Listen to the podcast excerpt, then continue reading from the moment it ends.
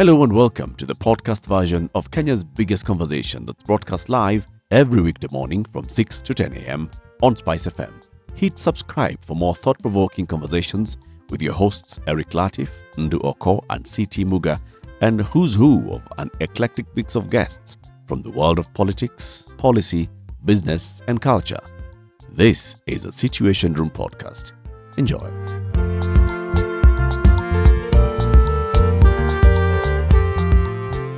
We want to talk about now what's happening to those schools in uh, Western Kenya, particularly in Kakamega County. And we've seen that another school now was uh, shut down yesterday, and students were told to go home as many were hospitalized. Butere Boys High School, following what had happened earlier, where Mukumu girls students were hospitalized, some have died, and the school had to be shut down. To have this conversation with us in disaster preparedness and response, looking at these two cases as a case, is Edward Wanyonyi. Edward is a chairperson of the Disaster Risk Reduction Network for African Journalists. chairperson, Disaster Risk Reduction Network for African Journalists. DIRAJ. Edward, good morning. Good morning.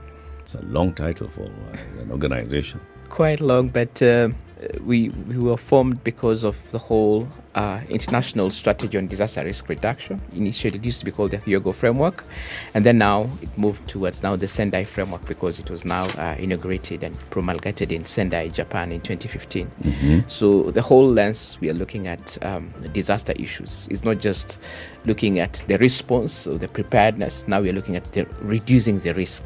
That's why now the current current conversation discourse is around risk reduction. Okay. Yeah. We shall continue with that, and you'll tell us what kind of uh, data you collect and what you look at as we also look at these two uh, schools. So, as journalists who are then looking at uh, disaster risk and reduction, what do you do? This is as journalists in this network. Um, so these are reporters who um, now taking a specialized view of how man-made natural disasters actually are happening in our continent and at the same time providing a level of early warning and helping the discourse to reach local communities. The challenge is that the disaster conversation has largely been scientific and technical, and so local communities are having a challenge. At the same time, it has actually been very much Western centric. And so the literature, you look at it, it's so much about tornadoes, uh, typhoons, and, and things which we do not relate to in the continent, whereby our typical disasters are school fires, yeah, road traffic accidents are the highest in the continent. Um, you're looking at issues Building do with oil spillage, building collapsing. So we needed a very uh, a new platform for how to have these conversations. And actually downstep it, not just from the technical scientific, but also look at local languages and how vernacular conversations can take place. Because that is typically who we are in this continent. If your mother calls you Eric, most likely you'll stop doing English and just switch to your mother tongue it so happens instantaneously in most of our spaces. So we needed also that conversation to go to that space, and so that uh, our African communities can benefit from this conversation. So then, Pacific now. Let's let's get into schools because you've said some of the things that we see, uh, you know, those disasters that happen in schools. Yeah. We had the Precious, what was it called? The Sacred Heart Academy in Riruta.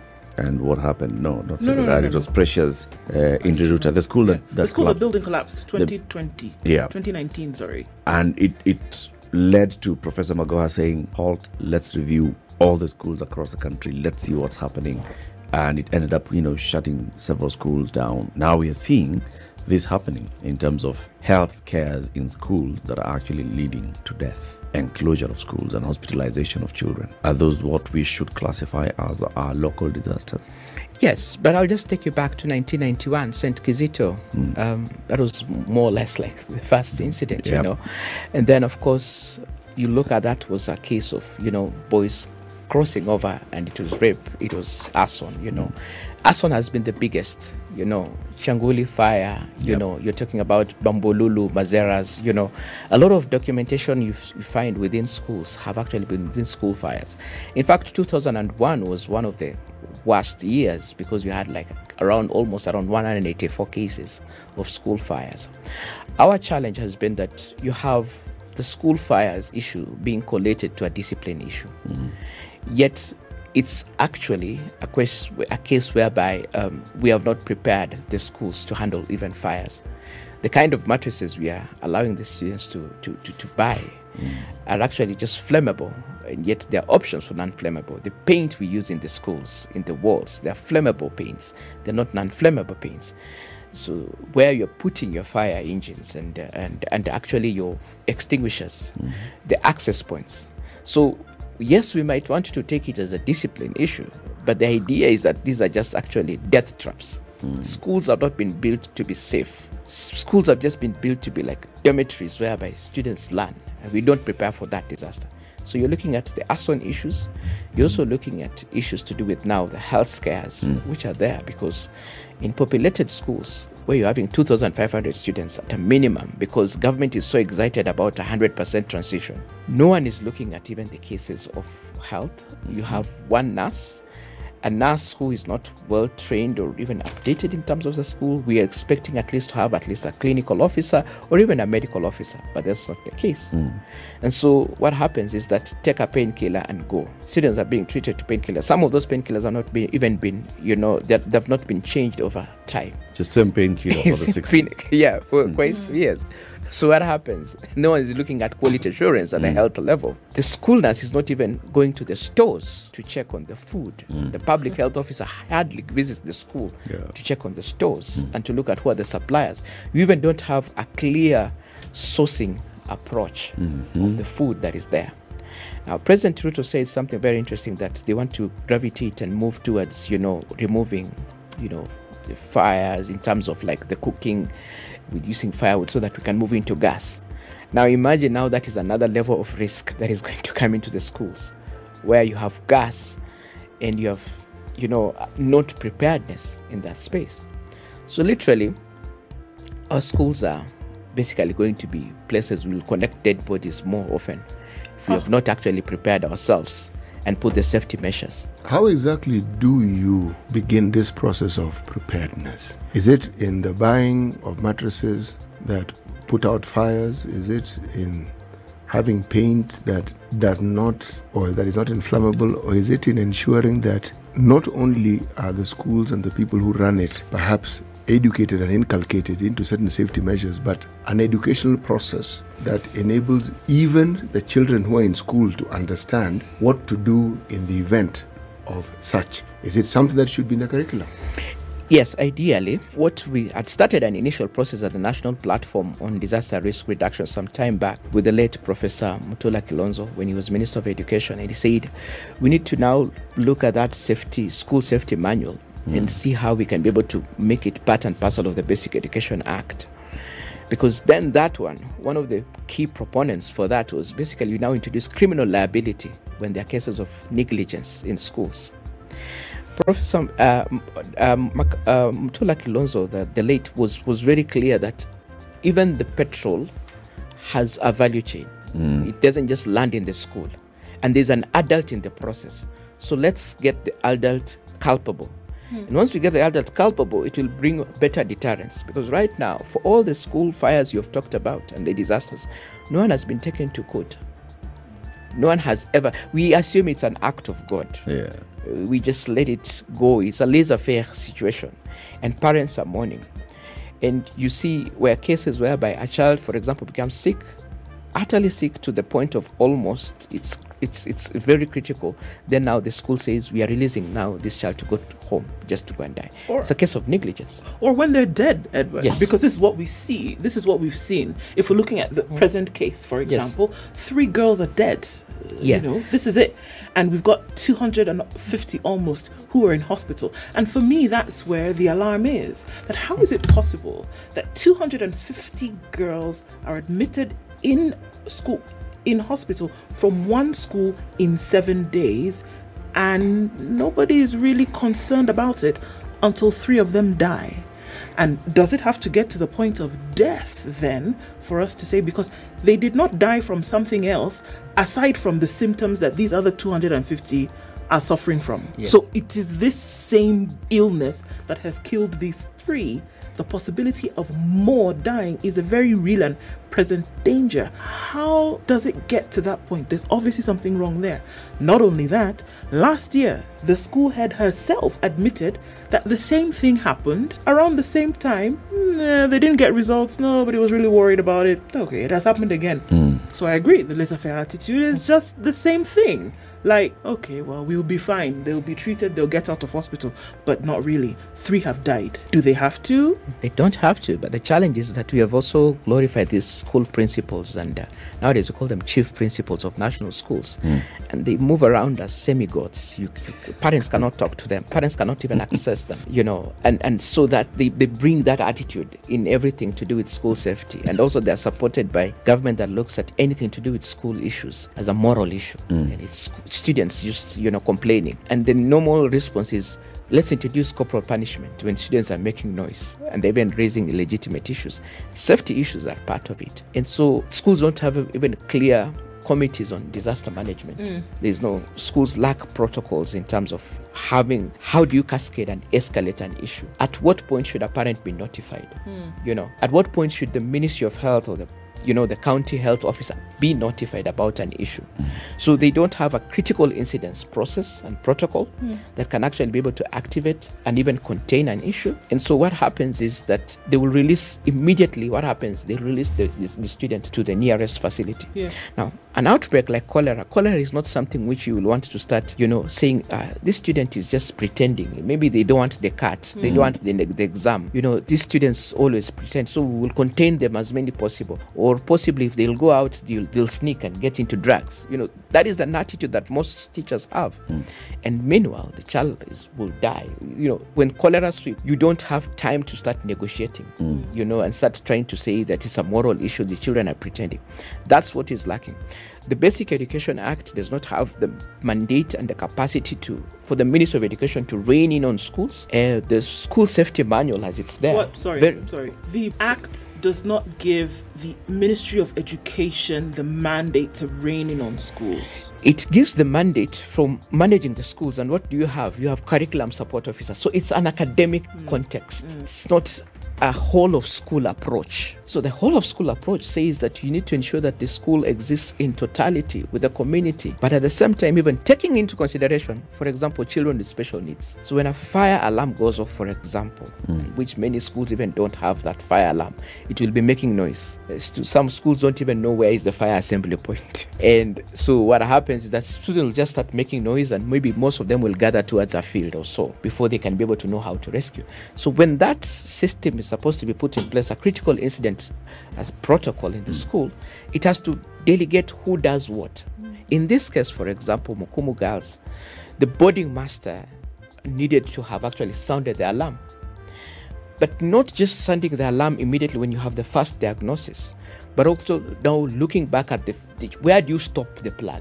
Okay. Where do you stop the plug? You start looking at food, you start looking at water, you start looking at the basic handling. Who are the people who are the workers who are cooking? You know, tests for them and see are they showing any symptoms? Hmm. So should these things have been done before? They should have Anyway, been done before- before Like now, what we see in Butere is Yes. that the school head has said, "Well, okay." f- the reason why we're asking you all to go home Mm-hmm. is not just because a number of you have gotten sick, Mm-hmm. but we want to now sanitize the school. We want to check on our stores, we want to remove our storage and whatever, Mm-hmm. and go through a process of um, sanitization. Mm-hmm. The question is is it possible that this was not done prior to learners coming back to school in January and that whatever the problem was would have started to fester if it was in the st- food stores, for example? True. So now I hear what you're saying. Who checks on this at the very beginning to make sure that all these standards have been met? schools have a challenge in this country because first term they say we are busy admitting form one. And and so we we, we, we we are trying to look at selection. We are looking at the process and everything. No one goes to the dormitories and quality assurance. They will do it on day one when the parents are coming because it's basically that's and even some public schools do not allow parents to go to the dormitories to check on where the students are their children are sleeping. Some will say you know what just put the mattress here and then you go back. They don't even allow that. Now most of the public schools you find that there's a competition around how many streams you would have. So the higher the streams the better you are doing. And that is just overpopulation in literal sense. So what happens is that some of these students are even sleeping on labs. Some of them are sleeping in dining halls because the spaces are so little and they're cramped up. Now, the Minister of Education person is supposed to come in and check, not just look at curriculum support. Hmm. They're supposed to check all these issues and actually do a form of grading. Counties also have a level of, you know, oversight because the schools are happening in counties, and if there's any issues to do with capacity support, Public health. they will get from the school, hmm. the, from the county. That doesn't happen. So what happens is that the school safety manual, as it was developed some time back, is not being adhered to, but also it needs updating. Okay, so that's where I'd like to come in. Mm. As the network of journalists, have you actually focused on our education system and looked at all those things? So, starting from policy to the acts to the regulations to the manuals, mm. do we have manuals that talk about safety, that talk about disaster prepar- preparedness, that talk about watching out for disaster, talk about disaster management? Do we have anything that a document that's like that from the Ministry of Education that should be going down to all the schools? So we have a school safety manual that was prepared and supported by UNICEF. But the challenge that we also have within the disaster space in this country is we don't have a single coordinating agency and a single coordinating act. So we have a National Disaster Operations Center as a small quasi department within the Ministry of Interior, but it doesn't have the oomph and the capacity and the legal mandate to actually coordinate anything. Yet that is supposed to be the mother act. What you have all other departments in the continent, what we are encouraging is to have civil protection agencies on a national disaster management authority. Here we've decided to split that function and say we have a national drought management authority, which will deal with drought issues, and then we have National Disaster Operations Center, which will just look at look at coordinating of the security elements around any kind of disaster. And then we used to have a national disaster management unit during the time when terrorism was there, but then it has now cooled down. And then, of course, our default is Red Cross. Red Cross, Kenya Red Cross Society is supposed to be complementary, not the main actor, but that is what everyone includes. Private schools will tell you they will take no arrangements with Red Cross, Kenya Red Cross Society to support them. Back to the manual. for, for somewhat, public, Edward. yes. What does the manual say? The manual, Because the manual is this book from the ministry Yes. that says this is how all our schools should should should have. yes, This is what, in terms of uh, public safety and disaster and all, it'll also talk about. I expect. Yes. Talk about the buildings. This is how much you shall have space for exit. This is how you shall create exits in, in, in the event of fire. This is how the uh, alarm system shall be sounded. This is how the response shall be conducted. That manual exists. there's a manual there, and that manual is very clear on issues to do with that time they were talking about, you know, the spacing and the sizing of grills, for example, remove metal grills. It said, you know, after how many meters you need to put like a fire extinguisher, and which fire extinguisher you should be able to put that way. The challenge with that manual is that it has been outdated. It How, passed how old is it? I think it was passed around 2005. Okay. In that manual, if you look at it, it is not conversant of the present times. Like right now, we are talking about What is whole outdated, for example, in that? during that time, we used to have special education schools. Right now, we're talking about whole school approach. So we are saying even children with with uh, disabilities will study with other learners for purposes of inclusion. You know, so that they are not discriminated. Number two, you look at it in terms of the school population has not has exceeded. The, the school population that time was 700 children. Mm. Right now, this, we are talking about schools with almost 1,500, 2,500 population wise. Then most of the schools, in terms of the spaces, they were saying that they had the ability and the luxury of space. Now we are talking about schools which are talking about high-rise buildings. High-rise buildings are coming in, and they'll tell But you. doesn't that show you that th- those things were happening mm-hmm. without following the manual? yes, and there was no compliance check. So it's not that the manual is outdated. Mm. Mm. The manual is still in effect, basically, because the manual is saying that you should have X number of uh, students in within this space, and within that space you shall provide this kind of uh, air, air, this kind of uh, exit, this kind of uh, grill, this kind of light to come in, right? yes. So the manual is not outdated. It is. Yeah, it's not It's that it was ignored. Yes, it was ignored. It was not put as an as, as, a, as a check and a mandatory check when the Ministry of Education is doing, you know, safety or any kind of visits or inspections, because Ministry of Education comes in and says, even if National Kenya National Examination Council they're going to do checks around schools before KCP and KCSE, they don't look at safety issues. They, they it's not something which they score against you know. so that's know, and you know this for a fact. Yes, I know this for a fact because it's all about the academic aspect that he's looking at, not necessarily the safety aspect.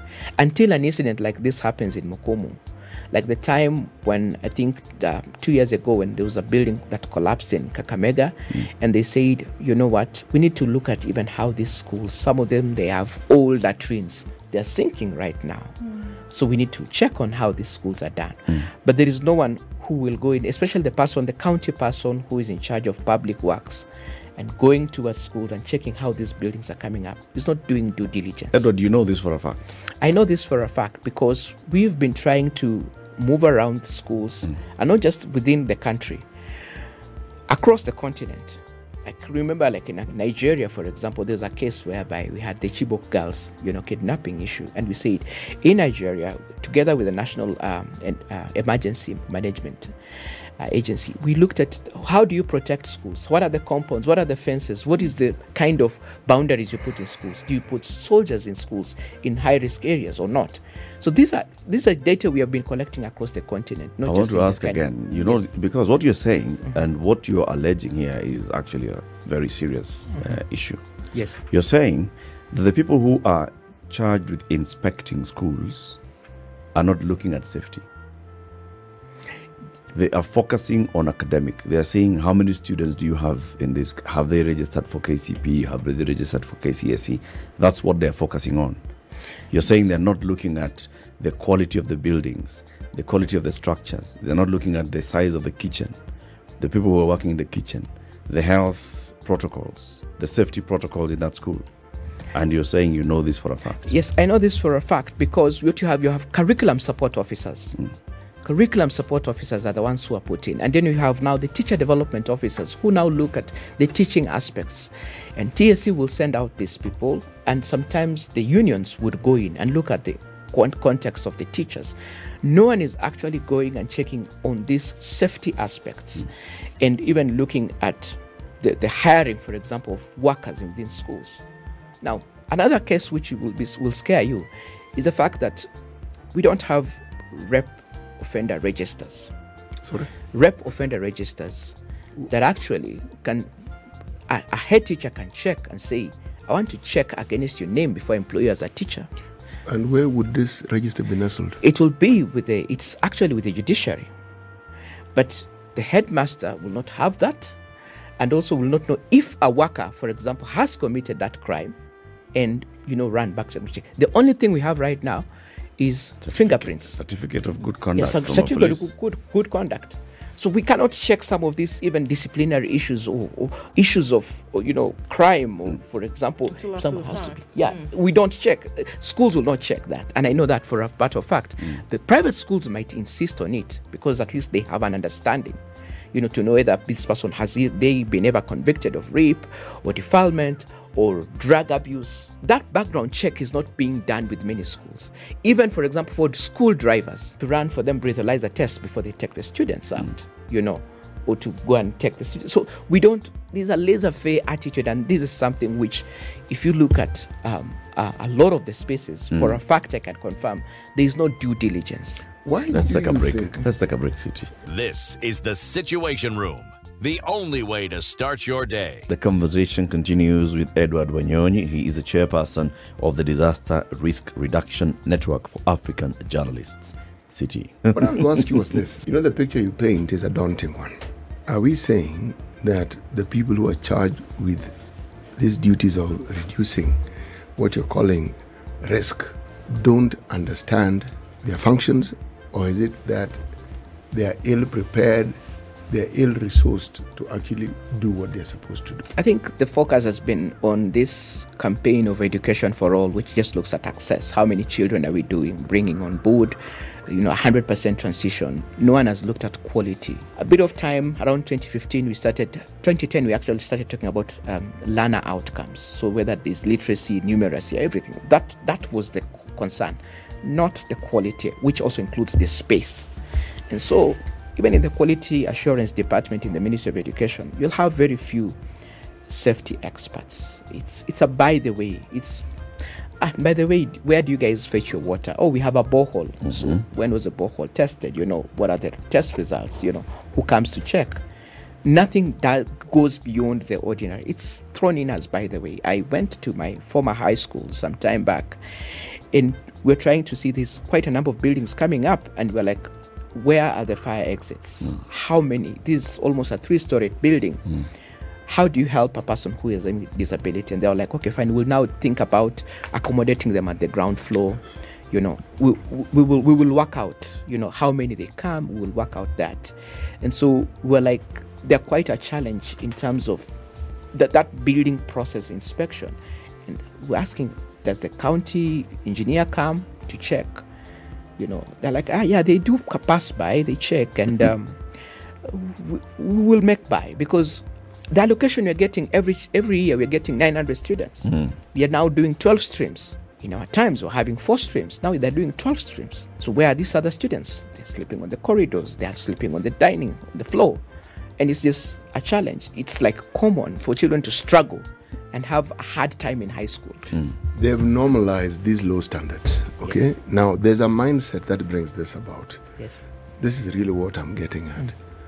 How then do you cure? Because, as we like saying, it's systemic. It seems to be in the system. yes The education system that's supposed to oversee this mm-hmm. doesn't. Mm-hmm. Uh, departments that's supposed to deal with these things within government are ill resourced.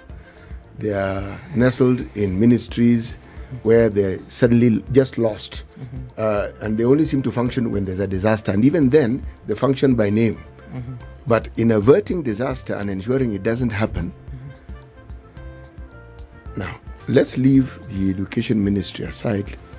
Let's look at the parents whose children go there and who would bear the brunt if something did occur. As in the cases you mentioned, parents bear the brunt, students bear the brunt. How do you explain parents whose children go to these schools not pitching a fit about this and saying, Standards. why is it that this is so? And yet they have parents' associations, they have uh, they're represented at the board of management. Why? Are we saying that we have a society that is quite content to pretend that there is no disaster that's going to happen, or we are such a faith based society that we believe that when we've covered this whole issue with prayer, yes, that no disaster will befall us. I mean, what are we talking about here? there's a level of detachment among parents and not just parents even we are now talking about the role of school alumni associations hmm. in part of the advocacy to demand for, for, for a level of accountability now also we are saying that board of management needs to be to be independent and not get caught up in the procurement wars and get you know in bed and co-opted with the school administration. Because mm. that's a challenge. Some of these spaces you find the boards of management are the suppliers of one or two services within the school. So they can't raise a voice against the head teacher and say this is wrong so we need to find a way in which we can be able to raise accountability and also parents to be able to look at it's not just about students going in and, and, and getting an A because that's an excitement that many parents have, the score that my child will have. And also one death should be a scare for all parents because that could be you who is losing a child and you're burying a child. There was a case in a school in Western also where you know a child was left without early treatment and died of pneumonia. And this was a case whereby the child kept on complaining, I cannot wake up in the morning, you know, it's very cold, it's chilly, I have this condition. But they were like, no, you're just pretending, hmm. you know. And so we have a lot of these cases, and we are like, we're talking about the student welfare aspects, and they- they should be better managed besides just being placed at guiding and counseling. That's where the location of the safety champions in schools, a safety, you know, uh, advisor, you know, a safety um, uh, team that is formed both of students and the school should be part and parcel of this so that this can be a level of a protocol. Even when you're talking about right now school games that are happening, you know, is there an ambulance there? You know, what happens in terms of students who go there?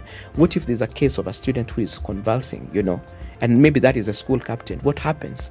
So there are dynamics to do with how we actually operationalize this, but it starts first of all by sensitization of the school management. TSC needs to take a firm stance against school teachers, head teachers especially, who are negligent. Two, parents associations need to come up more. Uh, school alumni associations need to come up more and, and, and demand for something. Edward, do you realize that we're discussing this and assuming that these people actually understand what they're supposed to do, what they really are supposed to do? Mm. Do they see it as an issue? Yes. it's it's a challenge in terms of where we we make it seem to be laissez-faire because we have obsessed with grades. No, Yeah. it isn't ju- the obsession with grades we get, Yeah. but this apathy that you're describing, Yes. it presupposes that they actually know what they ought to do and they're not doing it. And I'm saying they don't. I, I'm actually saying even the people in the ministry, they don't. Specialists like you mm-hmm. do, okay? Yeah. But everybody else in this supposed space doesn't. In all honesty, they don't. If they know how it is, they can steal from the school. Mm-hmm. They know because they know how to steal, isn't it? They, they have knowledge. If the board of management are part and parcel of procurement processes, mm-hmm. it's because they know there's knowledge, and it is demonstrated by the action. Mm-hmm. But this laissez-faire attitude that you're saying, it's like they may sit, but they don't really know what to do. Mm. They may understand, but they don't know what to do. There is something that happened in Germany, mm-hmm. something that was later referred to as the Holocaust. It spread even mm. to uh, Poland mm. and some of the countries that the, G- Germany decided to colonize. Mm-hmm. Now, the successive government within the Republic of Germany sought to ensure that this thing never happens again. You know what they did? They made sure that the Holocaust is in the curriculum from kindergarten. It's not, you're not escaping this thing. You are. It's a mandatory subject. You are taught, and as you get to the high school, you are taught history. You go to museums. Meaning, this thing is in your system. You cannot pretend now. When you have a child, talking about from 1946, 47 up to now, by the time this person grows up and becomes an adult, if they then behave in a manner that is contrary to this, they know. Mm-hmm. They cannot say, How do I know one plus one? Because I was taught. Mm-hmm. Do we teach this one plus one about this very important subject? Do, do, do people even know? Because if parents can't challenge, if students were taught, don't you think they would be able to challenge their teachers? Yeah, uh, Kenya Red Cross Society has been pushing for you know a better, you know, enhanced kind of curriculum around first aid issues mm. within the schools. Why, are- why are the Red Cross pushing the agenda? Why the Red Cross? I'm not saying they shouldn't. Because they are the experts. Mm-hmm. They may be the experts, mm-hmm. but then are they the only experts? Ideally, it should be, you know, fronted. That's why we're saying if you lack a national disaster management authority that can Yeah. actually be able to put in place a stronger framework, then what happens is that this it's it's left hanging. No one is going to talk about it. Mm. So there is no one who is doing. Even there's a time we're pushing Ministry of Education to say, can we have a national safety week? like just one week in in a school calendar where just the Monday to Friday schools are just doing safety issues, awareness and everything.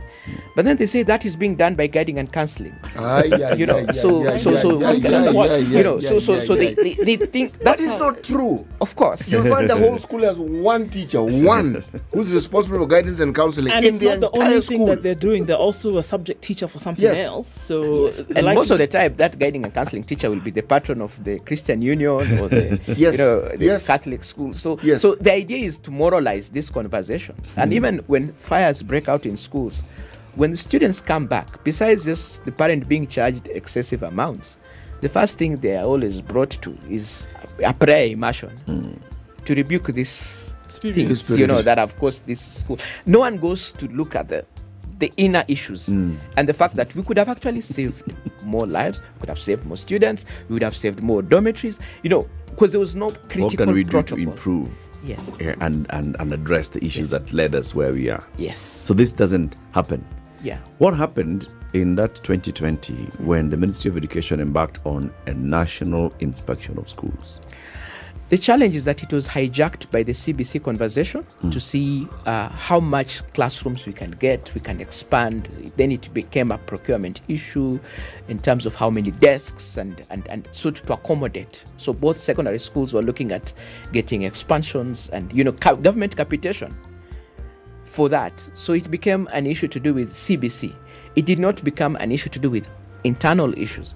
After Garissa, the, the ministry response was do we have to start putting metal scanners in, in, in, in, in university accessways mm. and you know it it always the safety conversation always switches towards either a moral commercial. or a commercial. It doesn't look at attitudinal behavioral and where we can hold accountable the school management in terms of have you done xyz and that's why the county education officers need to do more they need to be accountable more You know, you know, we have a problem here. Yes. It's a really serious problem. even as you talk about that, some of the you know emerging conversations yesterday. I mean, even from Monday when we saw this case, um, um, the first case from school, and then now seeing Butere happening yesterday. The first conversation started already to be at the county level that somebody then must be held responsible, and we're talking about prosecutorial issues here. Yes. That if you see that as a result of your negligence, one, two, three has happened, the only Thing to do thing to is do to hold you thereafter accountable. is to hold you accountable uh, because we're now on the verge of criminality. And that's why Mutula Kilonzo, the late you saying, I will hold everyone in that chain process accountable. accountable. But then you see, But it starts with then Na- the CS himself. Yes, Because absolutely. he has not put in a policy on safety in schools. Yes. Because I mean, if you go to the local school principal and say, you know, we are holding you accountable, head headmistress of Mukumu Girls, mm. Mm. because of what has happened. Okay, so what was I supposed to do?